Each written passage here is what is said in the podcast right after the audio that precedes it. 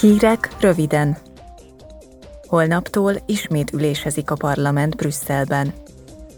A délután folyamán a képviselők Charles Michellel, az Európai Tanács elnökével és Ursula von der Leyennel, az Európai Bizottság elnökével közösen értékelik majd a március 23-24. tanácsi csúcs következtetéseit. A holnapi plenáris ülésnapon azokról az átdolgozott termékbiztonsági szabályokról is szó lesz, amelyek a legszigorúbb biztonsági normákat juttatják érvényre, függetlenül attól, hogy egy terméket online vagy hagyományos módon értékesítenek.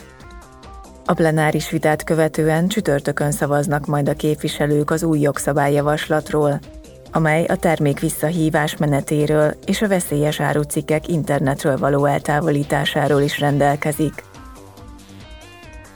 Az Ipari, Kutatási és Energiaügyi Bizottság tagjai két napon át Thierry Bretonnal, a belső piacért felelős uniós biztossal folytatnak megbeszéléseket, hogy megismerjék a bizottság által március közepén elfogadott két új jogszabály részleteit. Mindkét javaslat a zöld megállapodáshoz kapcsolódó ipari terv része, és az Európai Unió rezilienciáját, versenyképességét és autonómiáját hivatott erősíteni. Az egyik a klímasemlegességhez szükséges ipari szerepvállalásról, a másik pedig a kritikus fontosságú nyersanyagokról szól.